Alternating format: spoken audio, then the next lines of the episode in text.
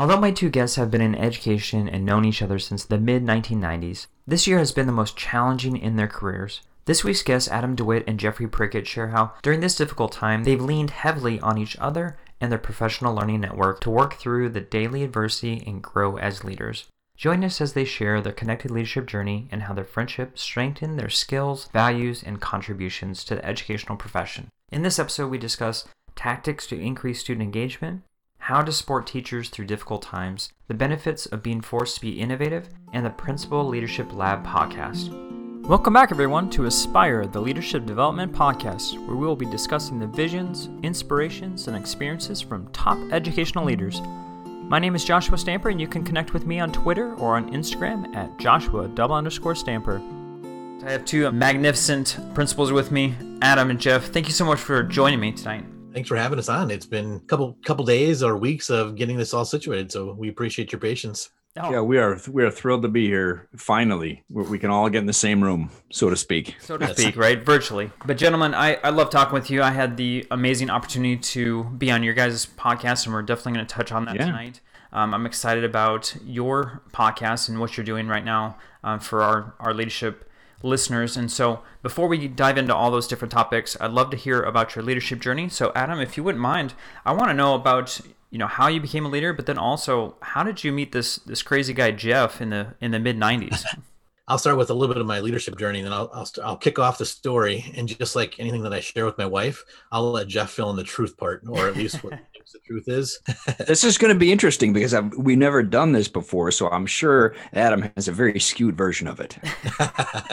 like so many times that when we talk on our, our leadership lab, or even when I just talk to teachers or students in my existing buildings or in previous b- buildings, I think that leadership is much more than just a, a title or a moniker, or I've, I've got my master's in educational leadership. I think that the the skill set that comes along with being a leader is developed much earlier than maybe any of us had ever prepared for. And I would go all the way back to the early years of my grade school years. My mother, every single day, would say to my sister and me as we would get ready to go down the driveway, we had a long driveway down to our bus, and she'd always say, Remember to always do your best. And then, you know, we had to respond because she would say, "Remember to always do your," and then we'd have to yell back, "Best." well, I was in high school. My sister was in high school. We still had to ride the bus because we didn't have a car at that time. So I don't know if I was quite 16 yet, but I was young for my class. I was a junior and not driving yet, so I was 16 in September of my junior year. So I was behind the times in terms of driving. But my mom, one day we, we were running late, so my sister and I hopped out the door and ran down the driveway and my mom yelled, "Remember to always do your." And I looked at my sister. I'm like, "Stop yelling it! It's time. We're old enough. We don't need to yell back to mom." so we got down to the bus stop, and the bus I could see coming down the road, and at that same time, I could also hear my mom's old Mercury Monarch coming down our gravel driveway. I'm like, "What? Did you forget your lunch? What's going on?" Oh no! And you know, bus drivers they love parents, so the bus driver didn't let us on because my mom was flagging that bus driver saying, "Don't open the door." So there she was in her nightgown and reminding us to always do our, and she wouldn't let us go on this great big mama bear hug until both of us said best, with all of my friends stuck to the windows laughing at us. So I think the leadership journey begins with parenting. And I don't even think it has to be good parenting. The skills that we learn in each of those situations can be applied to leadership throughout our life. So the, the foundation of my leadership journey started with my mom. And uh, just to always know that my best has to be good enough for whoever's asking because that's all I can give is my best. Mm-hmm. So I've tried to live by that. I've tried to pass that along to my students. Uh, it's not easy because there are days when you go to work and you don't always feel like you're up to your, you know, you're not going to give a full nine innings some days. That's what it feels like. But those little things become habits. It's it's been there for quite some time. So I would say it starts way, way, way early leadership journey and then it was formalized, maybe even crystallized through uh, teaching and following some other good leaders and, and listening. And again, not all what you would consider through like some kind of a rubric style grading of principals, but principals that had strong insights and maybe they fit the mold of what uh, Marzano or Reeves or what somebody would say was a good principal, but they were strong and they gave good pieces of advice from here and there. And uh, some of them were my own principals, some of them were from other schools and it, it paid off. So listening and then of course going through uh, a process of formalizing leadership through master's degrees and, and meeting other people.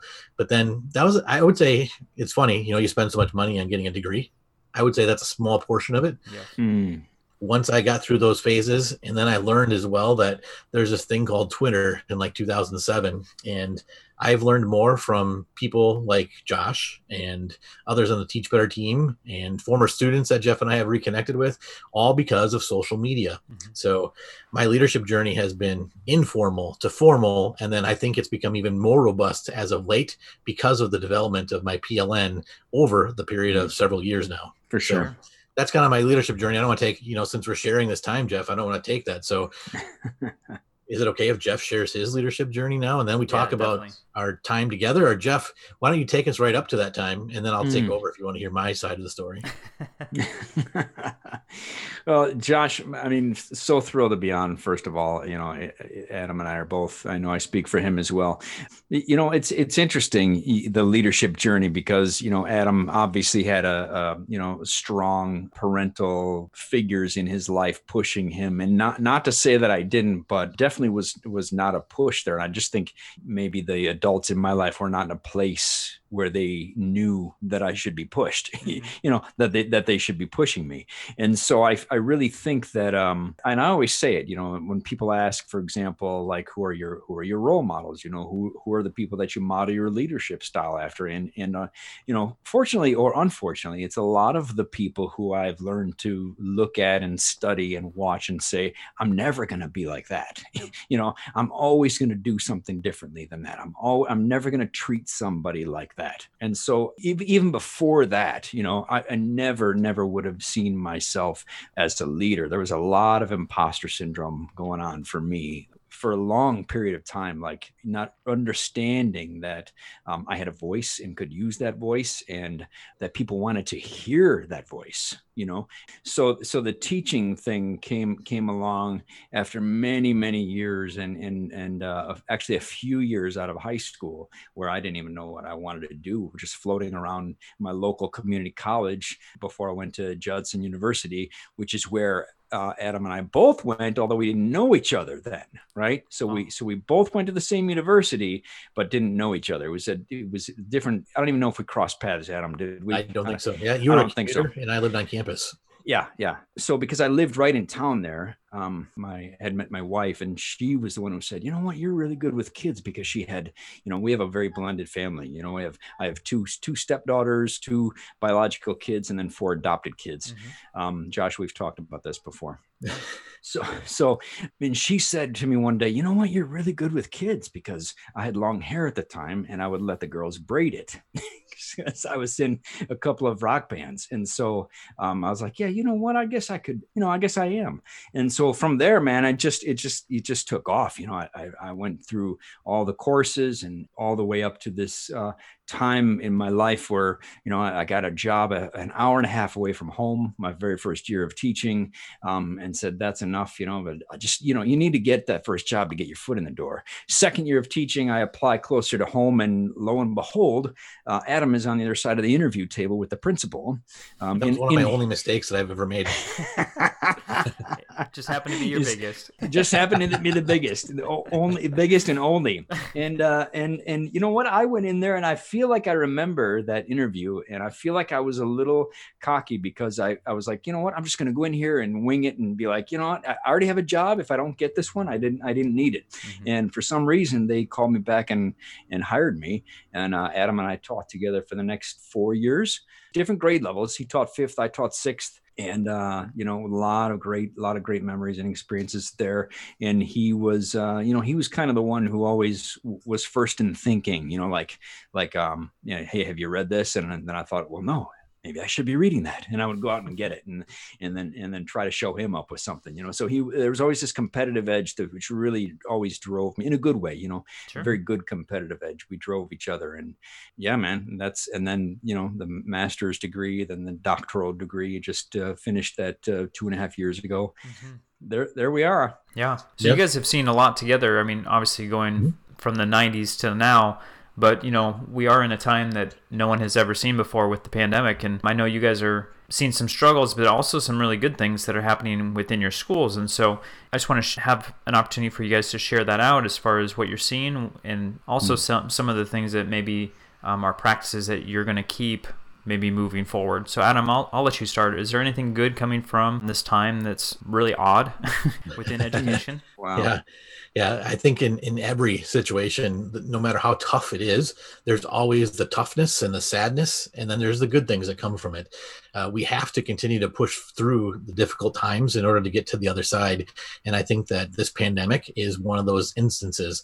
Uh, Jeff and I talk about this, it's come up several times for our own episode mm-hmm. on the Leadership Lab. And we never want to downplay that how terrible it is. People have lost their lives. I've lost a good friend. My daughter has another friend right now that's in the hospital mm. receiving fluids and care due to COVID, and she's 23. I mean, mm. this is not something that impacts one group of people or one person or whatever. So uh, I never want to think that, oh, these are the good things. And boy, I sure wish we would have had a pandemic sooner to get there. But I think that we it's responsible to take the good things out of this to make those the memories that we have. Yeah. So enough about the bad things. The good things has forced us because we didn't have a platform before to teach remotely. And I don't think that the integration of technology is going to solve our educational woes. I don't think I don't think technology, and I think there's research to support that, but yep. it's not going to fix the gaps that we have in learning from different groups of students to different learning groups of students. It's just not going to do it. But I do think that it does in rural America, like uh, Northeast Wisconsin, it has the potential to flatten the distance between the haves and have-nots in terms of learning. We can continue to teach to a large group of students in a class of 25, but now with online learning, I don't have to be that student in the back of the class that knows that I have a learning disability and raise my hand all the time and say, I don't get it, you know? So that teacher can provide um, specific instruction or specific practice to that student, that big tough football player in high school, and nobody knows what they're working on because it's in their own Google Classroom or Canvas or whatever platform that school is using. So I think the good things are that we've learned to specialize our instruction and to provide the needs of the student before the curriculum maybe for the first time as a collective. Mm. i mean it's always happened. We've always had excellent teachers in america it, but this time i think we've had to do it. We, you know some of my veteran teachers that were like eh, i don't know if i really need this. I don't need the google classroom you know last year and the year before.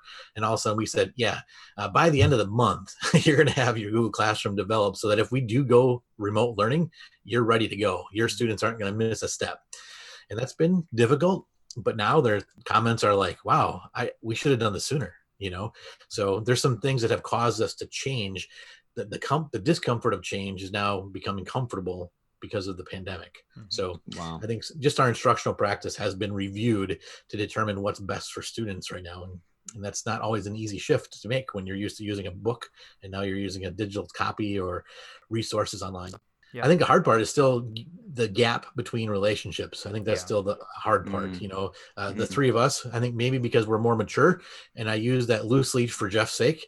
We are more mature in this room, and you know, yeah, yeah. you don't need people present always. It feels better. I would prefer it, yes. but I can still get I can get by with this. Whereas our students don't know how to handle people and interact all the time. So that is one side that I haven't figured out how to overcome yet. But the instruction, we're getting there. Each day we're getting better. This school year in 2020 is far different than in March. We are much better than we were. Oh, most definitely. Sure. What about you, Jeff? What are you seeing you know, on your campus? Yeah, you know what? I, I, mean, I would I would have to agree with Adam, and I also think that um, you know, for the first time, I, I probably would have to agree with Adam. But but I also think that you know, for the first time, you know we always have said i mean how long have we said like relationships matter and you know uh, c- connections before content? And and we really I, I think i think that people are really coming around to to thinking wow that that really that really it's a real thing like that's that's never been more more serious and never been more necessary right now to understand how kids learn and what they need. And the worst part, um, that, that sometimes you can't do anything about it right sometimes yep. you just can't and, and so that part really bothers me and i don't know what to do about it and, and um, but I'm, I'm also hearing a lot of success stories you know like like adam was saying you know like this is sometimes school just isn't for kids like the brick and mortar school isn't for kids. And so we have been forced to look at another route for for certain populations of students. You know i want to take some of our, our our alternative programs that you know we put kids in front of computer screens for a half day and call it an alternative you know computer assisted learning environment when when really it's just a credit recovery program. And what kind of an education is that? Yeah. Mm-hmm. you know because because they just because they just want to get out of school. Well I, I don't believe that. I think kids at, at any age can still love school if you if we w- look at what what they need on a very personal and individualized uh, basis you know two very different concepts personalized and individualized. But I, I, think that this has forced us to do that. And in addition it is it has brought about things like like this podcast you know that this covid has we started this in june and we started it yes there was there was a there were a lot of conversations over the years about what you know what, what could we do with our conversations that we have you know? And i wonder if other people could benefit from hearing from us and maybe we should write a book together. And then we said well we could do a podcast you know because we're what six six hours away five hours away? We could do that. And so stuff like this has come out during the pandemic. And i've heard this from you know I've, not just us not just the principal leadership lab many other podcasts. Mm-hmm. many books have been written because of the pandemic.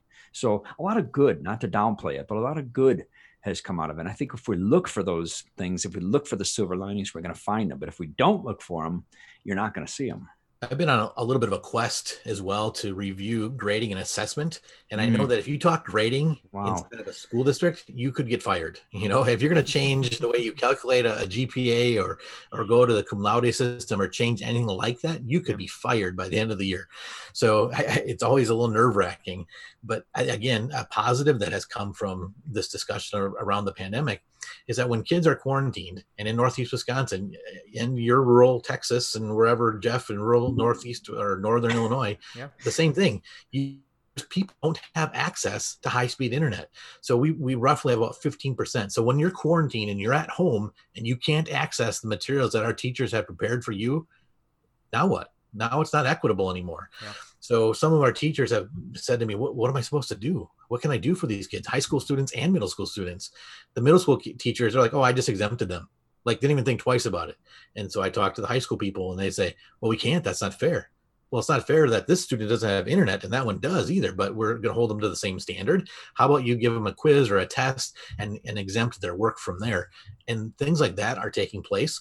Whereas I, if we didn't have to discuss it, it may not have been a discussion at all. Mm-hmm. So I, I, like those forced conversations that have positive outcomes because yeah. at the center, it's the development of students that we're talking about. So no matter how hard it is to get there, I'm okay with the with the journey. Well, I, I, would agree that we're having a lot more difficult conversations because of, of this time. People are definitely more open to suggestions and new ideas and being innovative than ever before. And so I would say that's definitely a positive that I'm also seeing. So I love that. Because you know you, you guys are talking about equitable practices and Adam you made a good point of exempting projects or assignments or make you know making it so that everyone has the same opportunity. But let's talk about for the teachers you know during the pandemic this is an extremely stressful time for them and one where mental health is, is becoming an issue because of the added items that are put on their plate every single day are there things that you're doing to help so that they aren't burnt out, or are you kind of bending some rules or changing some regulations to, to make it a little bit easier for them during this tough time? Absolutely. Uh, some of them are the smallest of changes. Like I can't even think of some of them, but the things that uh, have come back to the office, like, oh, we're so grateful that you did that. You know, like, mm-hmm. like you can leave, just leave with the students on Fridays or, you know, something. But some of the bigger ones, um, we started by trying to hold the standards that we have in place, board policy and handbook stuff. And I've never been a big rule follower anyway. Probably the three of us probably never were. You know, podcasters and leaders, we all right, right. where we need to get, but we don't always follow the path to get there. And uh, a prime example is I have one teacher in particular who has suffered some health issues, and she's gonna be fine. So I'm very grateful because she's an excellent educator. And then the pandemic, so she and you got to know the whole story. So last summer she had a wedding planned couldn't have a wedding. And then her health issues complicated when by the end of the summer, when they were possible, able to have at least a group of, you know, whatever number of people attend. So instead, um, we would never allow this in other years, but her life keeps getting slapped in the face, just one mm-hmm. life moment after another life moment. And uh, I've agreed to allow her or to actually cheer her on to have her honeymoon, even if it's staying home uh, the week after we get back from Christmas break. So the first week in January. And I don't even know if everybody knows those things yet, but that's like a big no no in school, right? Don't yeah. take a vacation day after the vacation. yeah. And it may look bad to the community. But when I see this particular individual teaching their heart out, through their own mm. illness in the middle of a pandemic, missing out on their own wedding that, you know, the three of us probably planned however many years ago. Mine was 25 years ago this past July. And we had nothing to consider except for our own happiness. You know, the world was our oyster. And I want to be able to make sure that this teacher stays with me. So mm-hmm. if, if that's what I have to, if I have to teach her lessons during that week, I will do that because it is so important to make sure that the mental health of our individuals are is intact and they're ready to go when students are in front of them. And she's still taking the week; it's unpaid. So I still feel like you're getting kicked in the pants. Yeah. But you know she's very grateful that she has the time to do it and i'm grateful that i'm doing this under the radar. So hopefully this won't air until after january. It's airing in two days man. Yeah yeah that's right. That's funny. Yeah I, I love those things adam and i think you have to really be really centered on relationships and centered in them and re- be very intentional. And uh, like i mentioned before looking for silver linings you also have to be really alert and looking for need you know? Mm-hmm. so so you know i mean we've our teachers are all uh, either in the building or at home. Our kids have not been back since since March. So for the last two weeks our teachers have been home. So it's really been um, difficult but you know our our student services team ha- has put some sel things together for for staff checks in on them. I've made personal phone calls to staff. Put out a google form on friday um, just to check in like hey just a couple of really basic questions and also started asking them on that form to to give someone a shout out you know just words of encouragement and then um, they put the who the the person is that they're shouting out usually a colleague and I will go to Walgreens and buy 99 cent candy bars and put those candy bars with a little note in the teacher's mailbox who got the shout out. I'm telling you, I get probably 25 to 30 teachers a week who are on that, you know, um, sometimes less, but I mean, on average, at least 20, 25, 30 teachers on there a week. So so you know i started thinking wow i better dip into another budget here because they're they're they're loving they're loving that. But just little things like that just recognitions you know um, staff meetings either not having them or making sure they're quick. Because teach i mean we're tired at the end of the day you know you're on you're on the computer all day long. You, the last thing you want to do is sit through an hour long uh, zoom staff meeting. Mm-hmm. yeah. You know and just sticking to your principles like your your principle of if i don't have anything to say or if what i have to say during a staff meeting can be just emailed out to you, then I'm, then we're not going to hold an in-person staff meeting. You know, those things are consistent as well. Need to be consistent. Our teachers also like to feel supported, and uh, you guys know this too. Your students, they're like kind of like water. Sometimes they'll find the path of least resistance. So if they can say, "Oh, I had bad internet connection today. I couldn't get my assignment done." Well, you had bad internet now for three months, man. What's going on? You know, and uh, sometimes our teachers just know that hey, I called their parents, and guess what? Their son was lying. So they're going to catch up on all the homework this weekend. Yeah. Mom and dad are handling all the discipline. What do you want me to do? Suspend them? They're already at home. So, I mean, like right. all of the tools that we have within school, it's been completely creative this year. So, knocking on doors, stepping on sidewalks. So, mm-hmm. uh, our teachers want to feel supported during this period of time. And I think that helps with their mental health because they're not alone. They feel like they're not alone. Right. Right. Well, that kind of leads me to my next question, which is, and I've heard different people say this in, in different ways, from George Couros to Dave Burgess, but talking about if a kid didn't have to be in their classroom, would they choose to learn from you? and, mm. and this is kind of where we're at right now with the distance learning is they don't exactly have to be there. I mean, they can right. they can be in the Zoom, they can turn their, their camera off and potentially just be playing a video game instead of actually being in class. So you know, what are some things that can be done to help steer learning into more of a personalized adventure for them where it's them longing for more versus mm. I just have to be here? That that is a tough one, Josh. But I love the I love the to think about that phrase, and i will just say it again. Like if a, if a kid didn't have to be in the classroom, would they choose to learn from you? Mm-hmm. You know, and because they don't right now, it, it really goes back to the relationship piece yeah. and re, Rita Pierson saying, you know, that, that a kid's not going to learn from you if they don't like you, right? So mm-hmm. you you have to really again focus on building those relationships because one day they uh, the kids are coming back you know? And so our character is really going to be proven right now. This is a proving ground for our character if we choose to to hide and not do anything about it and say this is too hard people are going to remember that when we come back in person as opposed to if we mm. do everything possible that we can. I don't have the answer to that question josh. I just don't. But i do know that people have to really intentionally continue to focus on connections. And if, if you can sense if you're a teacher and you can sense in the class one day you know that that the content should be put aside and you just talk about you know what what chad ostrowski from teach better talks about like the 10,000 conversations about nothing. You know then then do that. Then then do that. I know that's really hard because especially you know I've, I've had the privilege of working at elementary middle and high school level leader leading schools at all three levels. It's really hard to do what i just said at the high school level. Mm-hmm. I'm, I'm, I'm seeing that.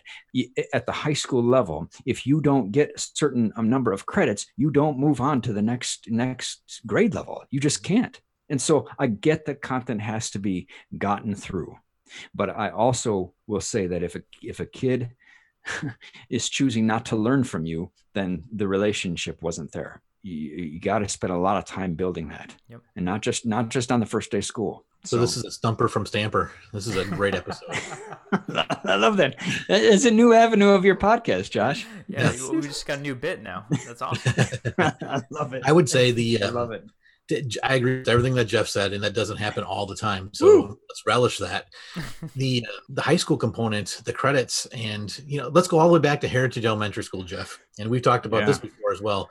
We had a group from Australia provide us staff development on on how to teach reading and how to score reading. It wasn't going to be on the report card; it was a card, a big card stock, yeah. eleven by seventeen card that would follow those students from like first grade all the way on and had started when I was teaching fifth grade. So I got the first card, first year ever, and there was no more grade. So I would say Jeff was an emerging reader based on these skills that I can observe as the classroom teacher. So why can we do that in elementary school, but I can't do that in high school? Because mm. I guarantee you that my teachers know my students and how they compare to the standards and learning targets and objectives that they're teaching within their classroom and their grade level and their content.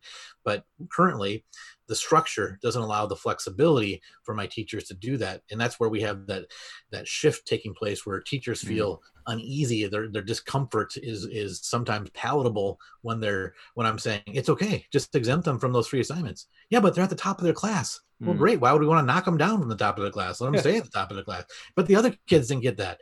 But they didn't need that. The other mm-hmm. this student needs this right now. Those did not. So it's a it's an ongoing focus on relationships and i think sometimes when we say that they forget that that is a relationship builder. That's mm. you know i think they're thinking always kumbaya let's sit around in a circle and talk about how difficult today was or a good thing that happened today.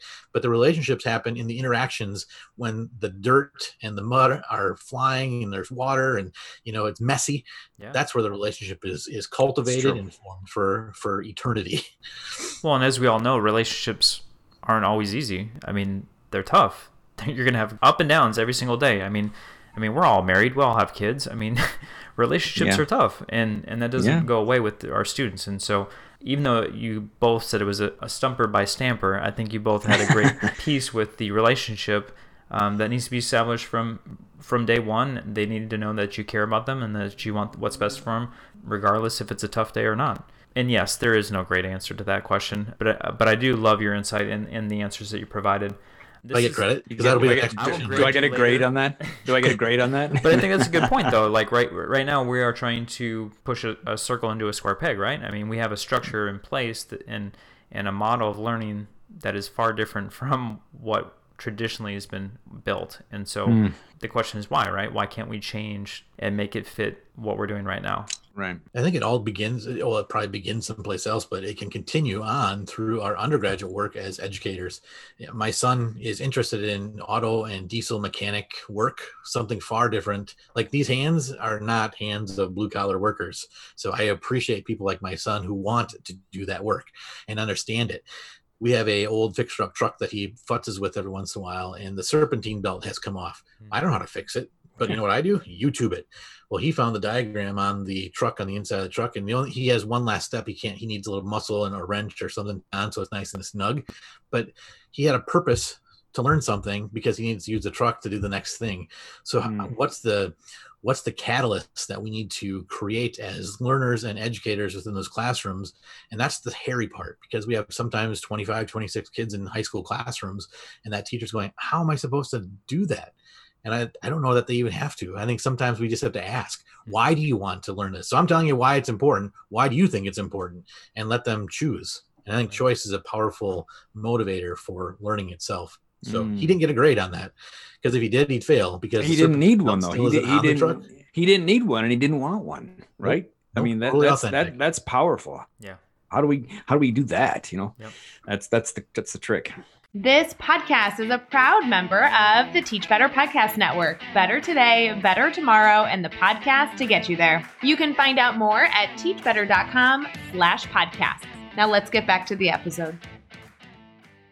Well, gentlemen, I love your conversations. I love having conversations with you, but also you have fantastic pieces that you put out weekly in the Principal Leadership Lab. Mm. I am just a huge fan. I'm honored to be associated with you with the Teach Better Podcast Network. And I know you guys had mentioned it as far as something that was built through COVID, but mm. I mean, I'd love to hear kind of where that even began. And for those who may even be thinking about, like, I want to start a podcast now you know maybe i have a, a, story or something to, to provide to listeners. Like where did you even go to even create the podcast and to learn about that? I guess it's similar adam to what your son was doing right? I mean you guys had a problem and and how did you mm-hmm. solve that? Yeah i'll start. And jeff you just this is the area where you can plug in the truth right? Right. You know i will so over the last uh, you know 25ish years jeff and i have been talking on the phone and we and you teased it on a little bit in your leadership story that we've always said you know what? I feel better just hearing it sometimes. So i wonder how many other people would actually like to hear our phone conversation. So then the pandemic came along we had this opportunity and we not the opportunity of the pandemic but the opportunity of time that the pandemic provided. Okay. so i'm at home. I have no more commute some at that time. You know in march i wasn't commuting so there was no time. So we had time that wasn't available previously. And uh, we talked about the book we talked about other options and then we said well let's do this. Let's just record our conversations. So we started to do that and, and then um, I remember, do you remember the the research jeff? Like uh, most podcasts fail after seven. If you if you get episodes to eight, yeah. Yeah. Yeah. I forget where i read that but if you get to seven episodes most people don't go beyond seven. So if that's once a week if it's seven in a row the eighth is not usually a something that most people get to out of all of the podcasts that exist. So in the beginning, I don't know if Jeff thought this, but I was thinking, let's just get to eight and then we'll call it yeah, a win, yeah, right? Yeah, we'll get there and see what happens. But I don't think we feed off of each other so well. I don't think there was ever a time during the development of the principal leadership lab where if Jeff was feeling a little bit kicked in the pants, then I picked it up and vice versa. I, at least I'd like to think that. So I was concerned when we first did it. It was kind of weird because we were recording our own conversation on Zoom. I felt kind of weird. And then, yeah, for uh, sure, for sure, yeah, and, it's and then different. We started looking at guests, and it, it's amazing to me how I always thought our podcast would be for listeners. Man, even after tonight, I like I got another well, not another doctorate. I think I got my doctorate tonight. Every episode is such a learning curve. I can't believe how much more I learn about myself, about the other people I'm I'm connecting with. So it really became a learning opportunity and it has blossomed from there. And then some other great relationships. We just released um, an episode with a former student of mine from Heritage. Uh, Jeff didn't have her in class. She ended up uh, dropping out of high school because she had too many absences. They told her not to come mm-hmm. back. Now, is that not a? That's like the complete irony of going to school. Yeah. Told her don't come back. You have too many absences. Wow. So anyway, that's a great episode, and uh, it was a great connection. I didn't remember that girl until she messaged me on Messenger, and so the Principal Leadership Lab has really provided great learning and great connection.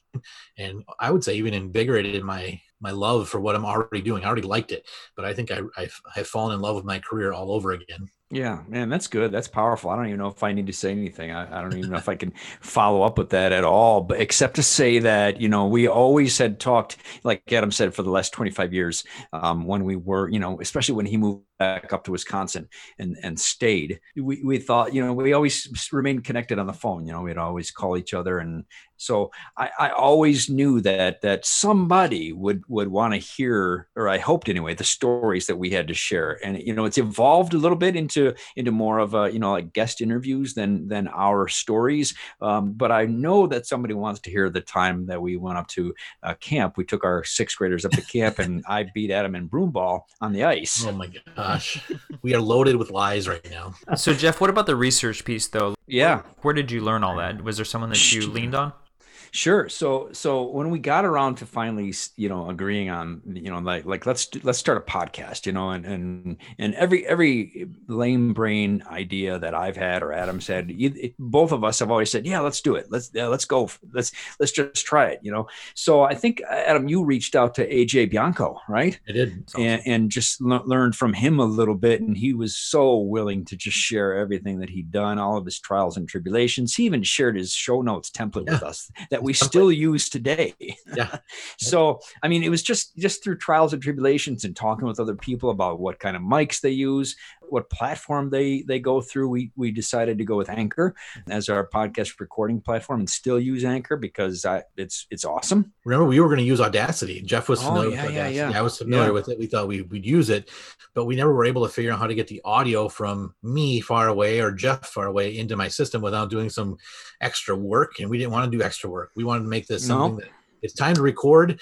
You know, I had a full day of principling and stuff at home and cooking dinner, and now I'm going to record with Jeff, I didn't want to have to go through half an hour of setup. And mm-hmm. so, like he was saying, uh, we had snowball microphones. We've upgraded to um, pile microphones, still very simple USB plug and play. Yep. Uh, there's probably some better options out there for us, but I wouldn't say we're not professional yet because we're not getting any money. So we're not professional podcasters.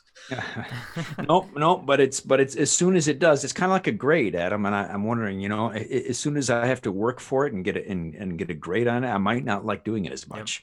Yep. So I mean, that's how that's how this got started, Josh, and and yep. you know how we made some of these decisions on what recording stuff we should do. But all that it was so much fun just to try and figure that out. And in in the end, we we do what we're doing right now and jump on a Zoom call, um, re, you know, rip the audio from it and upload upload it into Anchor and uh, use Canva to create create some great graphics and yep. bombs bombs away. Yeah. Jeff Gargas from Teach Better has been a good resource as well. Oh my gosh. He's been able to, uh, you know, say, yeah, I wouldn't do that. I would do this. Or have you thought about this and not that? He's been a really good resource for us in terms of equipment and process.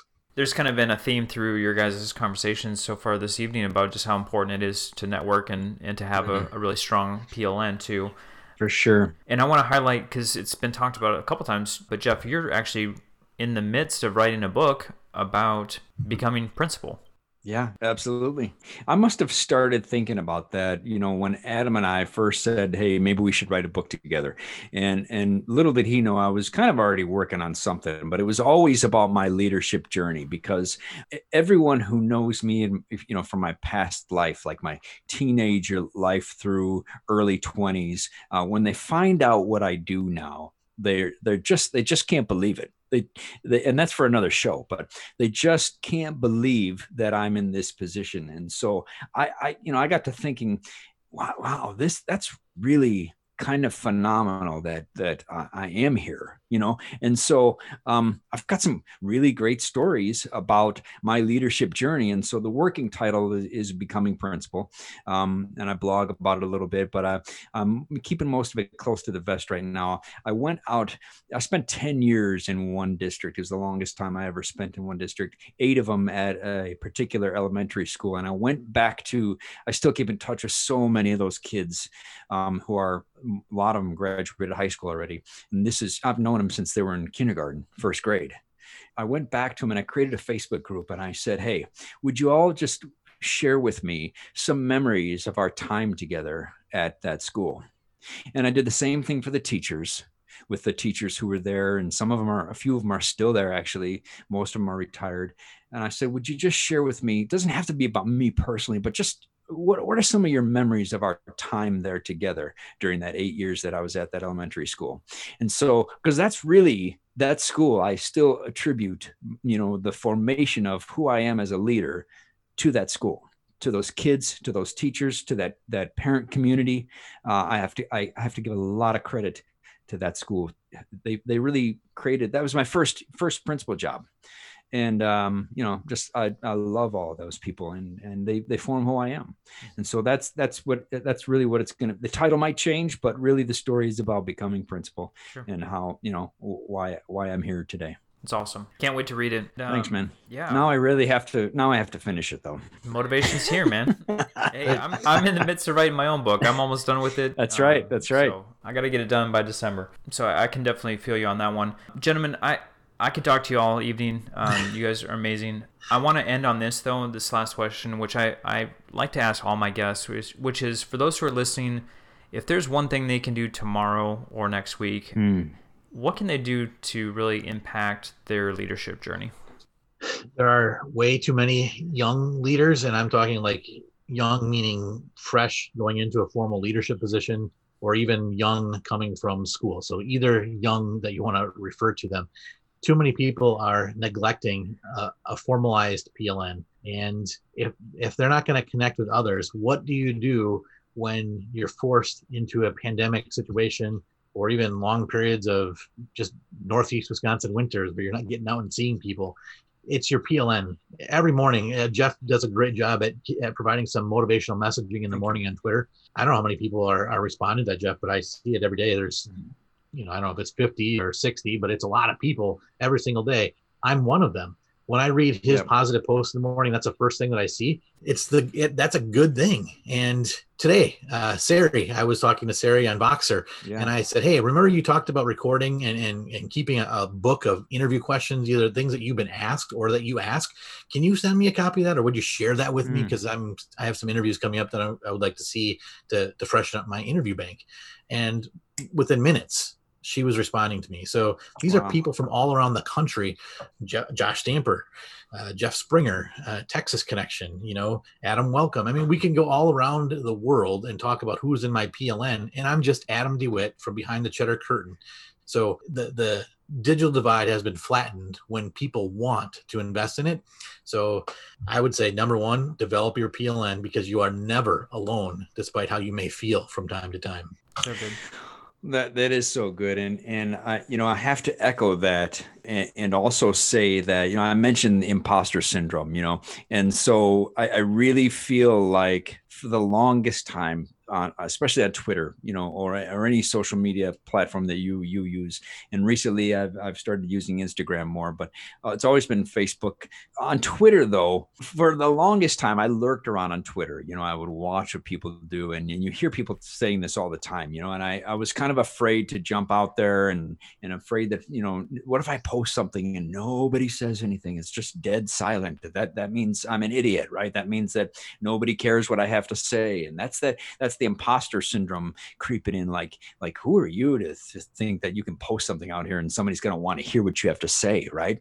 Um, but I, I think people really need to take more risks and and not worry about what people are thinking because guess what? They're probably not thinking about you like at least like you think they are you know? They're probably not thinking that oh gosh did you see what that guy was wearing today? They're probably not saying that. That's all in your head. You need to take risks and you need to to learn from others who have gone before you and, and um, just throw caution to the wind. And if it's on your heart to do something then you have to do it. Otherwise, you're going to live with regrets. And I always tell people that mostly, like if they come to me asking for job advice, like if it's on your heart, man, if you're thinking about it, you got to do it because you don't want to go back one day and say like, oh, what if I had had done that? You know, I don't know. What if you're, you're never going to know now? So you got you got to take some some risks in life. For those who are looking to build their PLN, how can they connect with you? For me, Twitter is easy. I'm on regularly. I get the alerts, notifications, and uh, don't worry about tweeting to me too much because when I want them turned off, I can hit the button. So by all means, send tweets to me at a dewitt2. So it's a d e w i t t, the number two, and then uh, Instagram. It is yeah, principal underscore Adam. But you'll find me. Just principal Adam. You'll find me. I'm the good looking one on Instagram. On Twitter, you just see my text.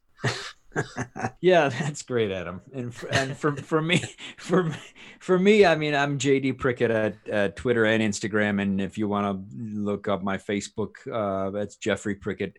Jeffrey with only one e, uh, J E F F R Y, and that's a whole nother episode too. We'll find out why my mother only gave me one e in my first name.